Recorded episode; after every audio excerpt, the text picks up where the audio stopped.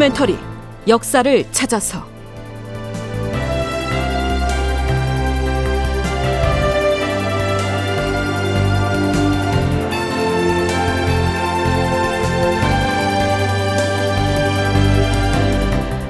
제 1178편 동대문과 남대문이 다시 열렸으나 극본 이상락 연출 황영선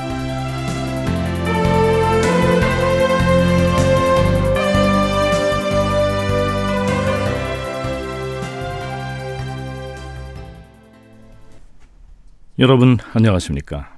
역사를 찾아서의 김석환입니다. 우리가 인조 반정이라고 할 때 그 반정이란 말은 잘못된 것을 돌이켜서 바르게 한다는 의미다. 뭐 이 점은 수차 언급했었죠.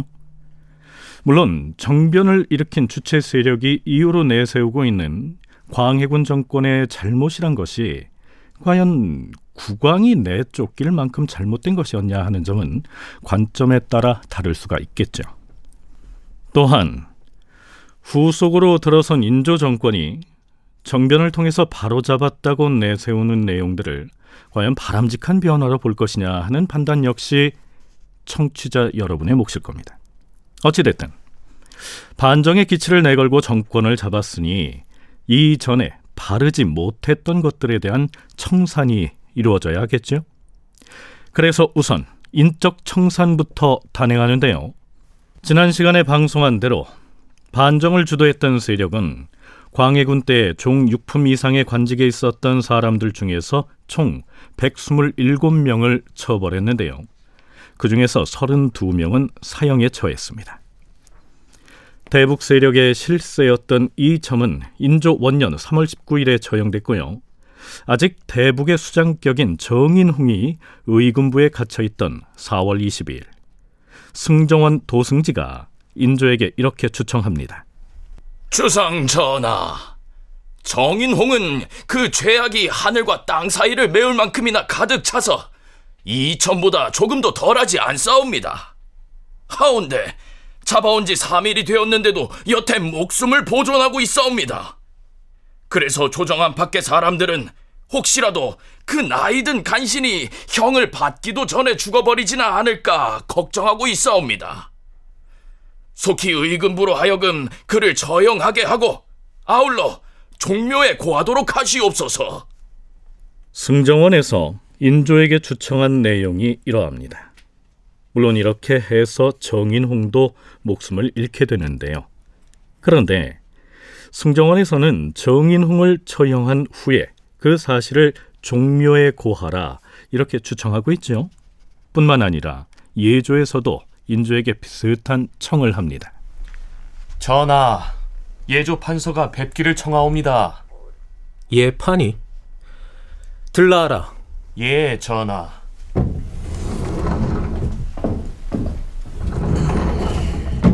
자, 예조 판서는 인조에게 뭐라고 하는지 들어볼까요?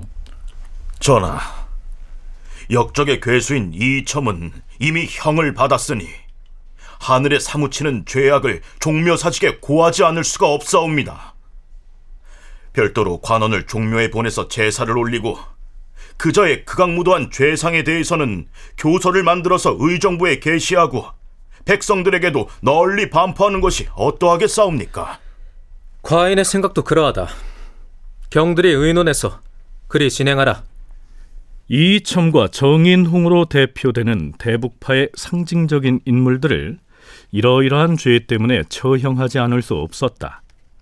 이런 내용을 종묘의 신령들에게 먼저 고하고 그 다음에 교서를 반포해서 그들의 죄상을 백성들에게도 널리 알려야 한다. 뭐 이런 얘긴데요. 그러니까 이 교서는 요즘식으로 말하면 대통령의 대국민 담화 같은 것인데요. 인조실록엔 그 교서의 내용이 나와 있진 않지만 인조 반정의 전말을 기록한 저자 미상의 개해 정사록이라고 하는 문헌엔 다행히도 그 전문이 실려 있습니다.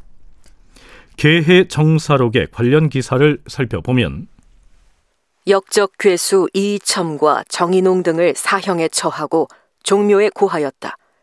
그런 다음 조당에다 방을 붙여 계시하고 그 내용을 교서로 작성하여 전국 팔도에 널리 반포하였다. 이렇게 머릿말을 쓰고 나서 인조의 교서를 소개하고 있습니다. 왕은 이렇게 이르노라. 내가 천지의 조화와 조종 신령의 도움에 힘입어서 대비를 모시고 흉당들을 숙청함으로 종묘 사직을 다시 안정시키었다. 무너진 인륜을 다시 일으켜 세우고 보악한 소행을 한 자는 거리에서 효시한 뒤에 종묘 사직에 고하였으니 신령과 백성들이 모두 통쾌히 여기게 되었기에 이를 팔도 사방에 반포하노라. 인조는 교서에서 일단 이렇게 서두를 꺼낸 다음 이이첨의 죄상을 준열하게 열거하죠.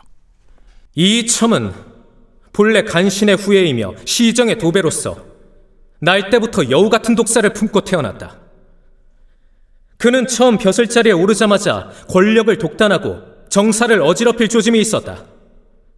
자기에게 아첨하는 자가 있으면 간사한 웃음으로 맞아들여 칭찬하고 자기보다 나은 자가 있으면 겉으로는 숭배하는 것 같이 하면서 속으로는 증오하였다.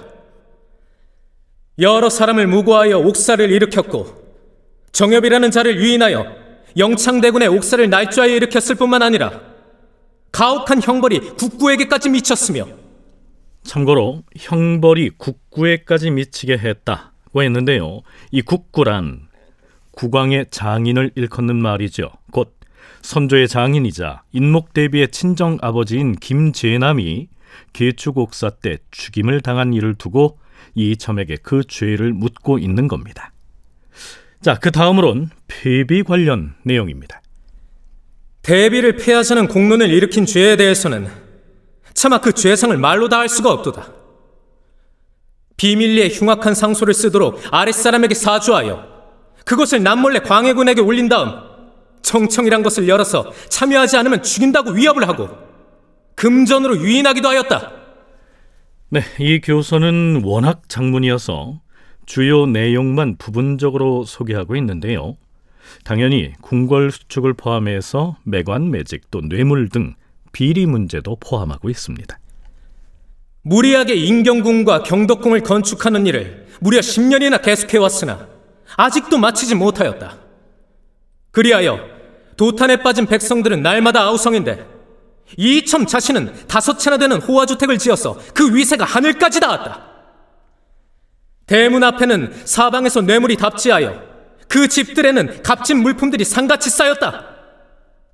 그러자 무신하들이 격분하여 왕에게 상소를 올리고 추야에서 지내는 선비들까지 글을 올려 고발하였으나 그 상소가 골문에 들어가기도 전에 당사자를 탄핵하는 계문이 먼저 올라가서 상수한 사람을 매질하여 가두거나 멀리 귀양 보내기까지 하였으니 그러니까 인조의 이 교서를 보면 반정 주체 세력이 광해군을 왕좌에서 몰아내면서 내세웠던 명분이 조목조목 다 들어있죠.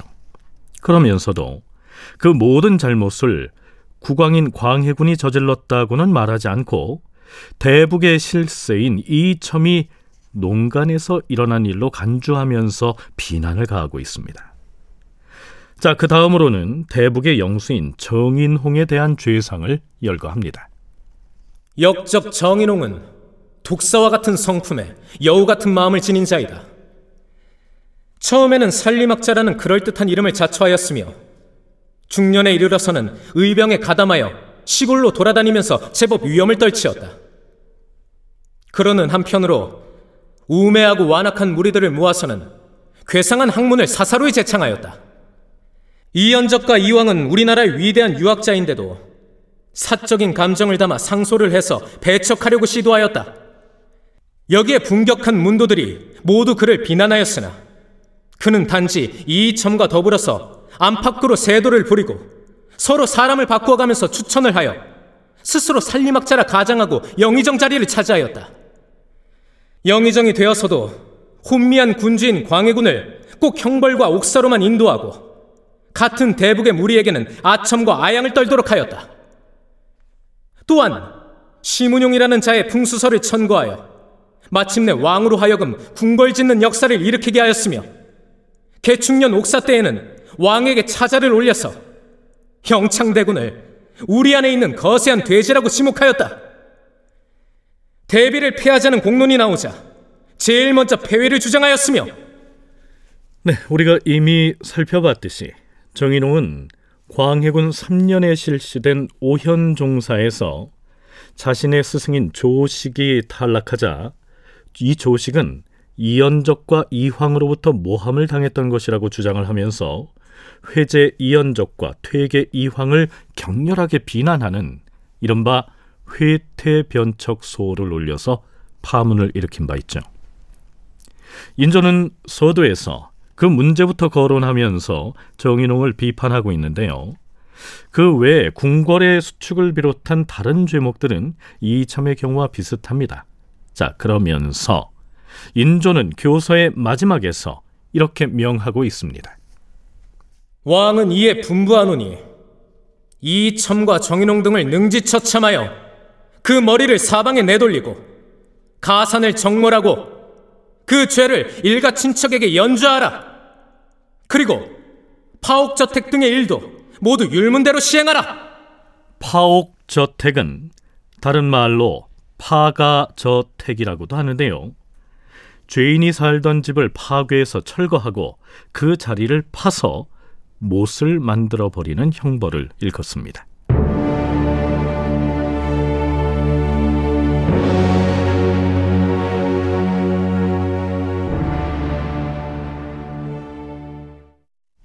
그해 3월 15일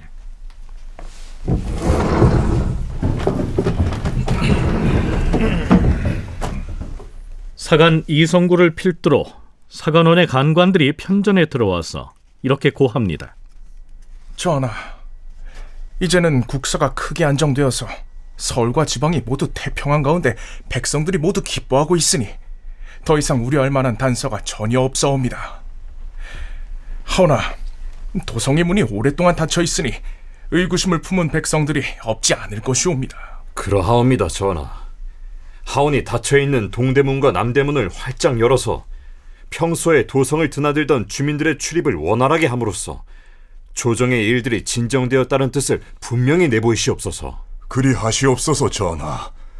도성의 치안 문제는 장수들을 가려 뽑아서 기차를 돌게 함으로써 예기치 않은 사태에 대비하면 될 것이옵니다. 그리고 또한 역적을 처벌하는 형벌은 지극히 엄중히 해야 하는 것인데 지난번에는 경황이 없어서 죄수들을 별다른 절차도 거치지 아니하고 지레 먼저 처형을 함으로써 여론이 편히 여기지 않고 있어옵니다.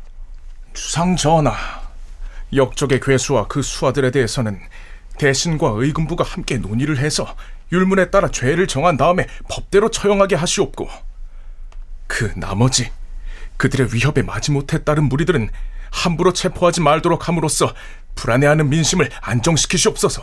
전하, 지금은 민심을 안정시키는 예보다 급한 것이 없사오니 서둘러 어사를 선정해서 팔도에 나누어 보내시옵소서. 그렇게 함으로써 주상 전하의 덕성과 신의를 백성들에게 널리 내보이시옵소서. 뿐만 아니오라. 지금 백성의 원망을 사고 있는 병통이 무엇인지도 조사를 하게 하시고 담악한 수령들을 적발하여 조정에 보고하게 함으로써 의심하고 두려워하는 민심을 안정시키는 한편으로 위태로운 백성들의 형편을 구제하도록 하시옵소서. 음, 그대들의 아랫발을 모두 유념하겠노라. 지금 당장 동대문과 남대문을 활짝 열어서 백성들의 도성 출입을 원활하게 하라.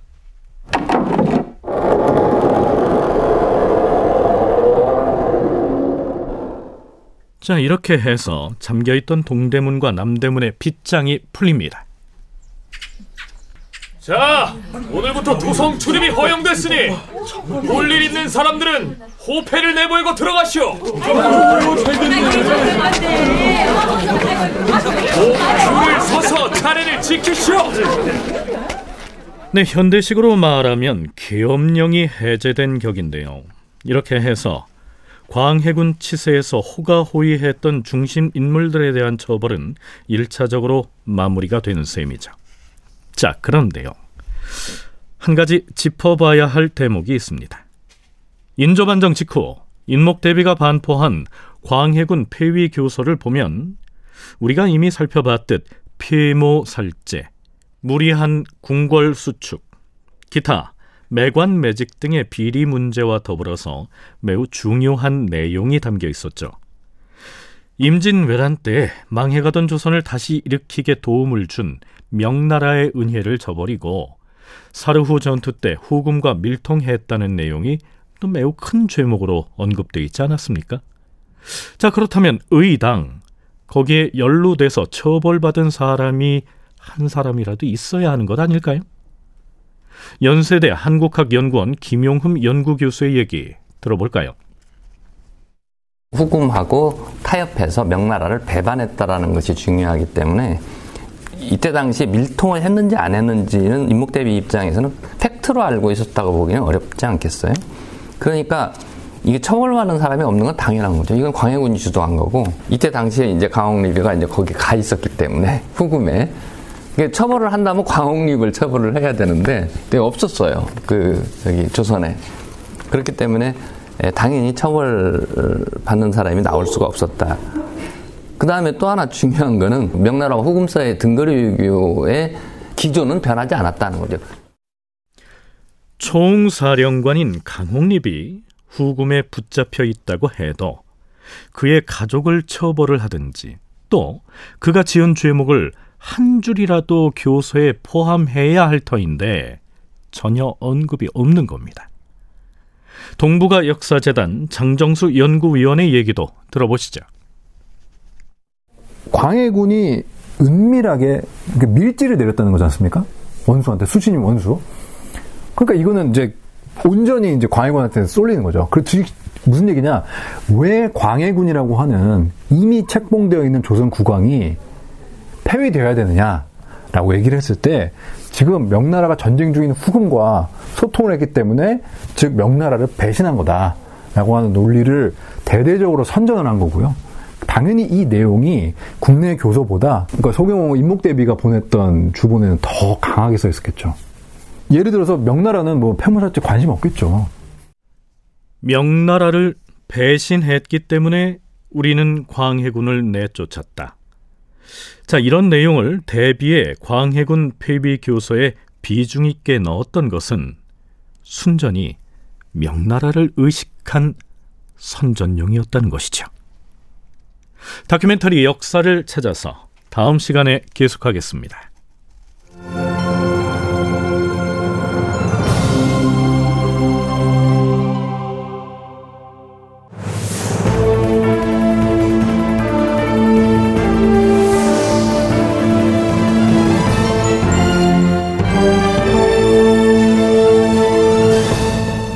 다큐멘터리 역사를 찾아서 제 1178편 동대문과 남대문이 다시 열렸으나 이상락 극본 황영선 연출로 보내드렸습니다.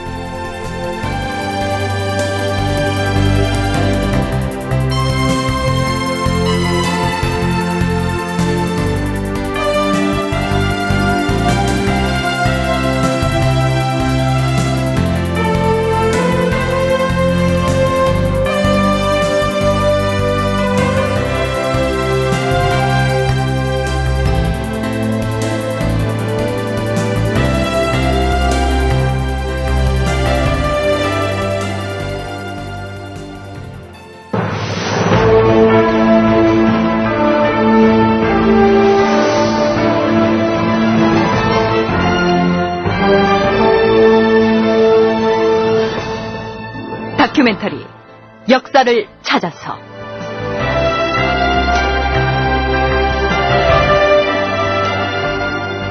제1편 빗나간 프로젝트 동북공정.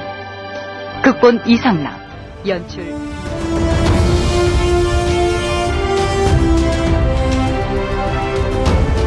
역사를 부정하는 민족에게 발전은 없습니다. 역사를 망각한 민족에게 미래는 없습니다. 진짜 역사를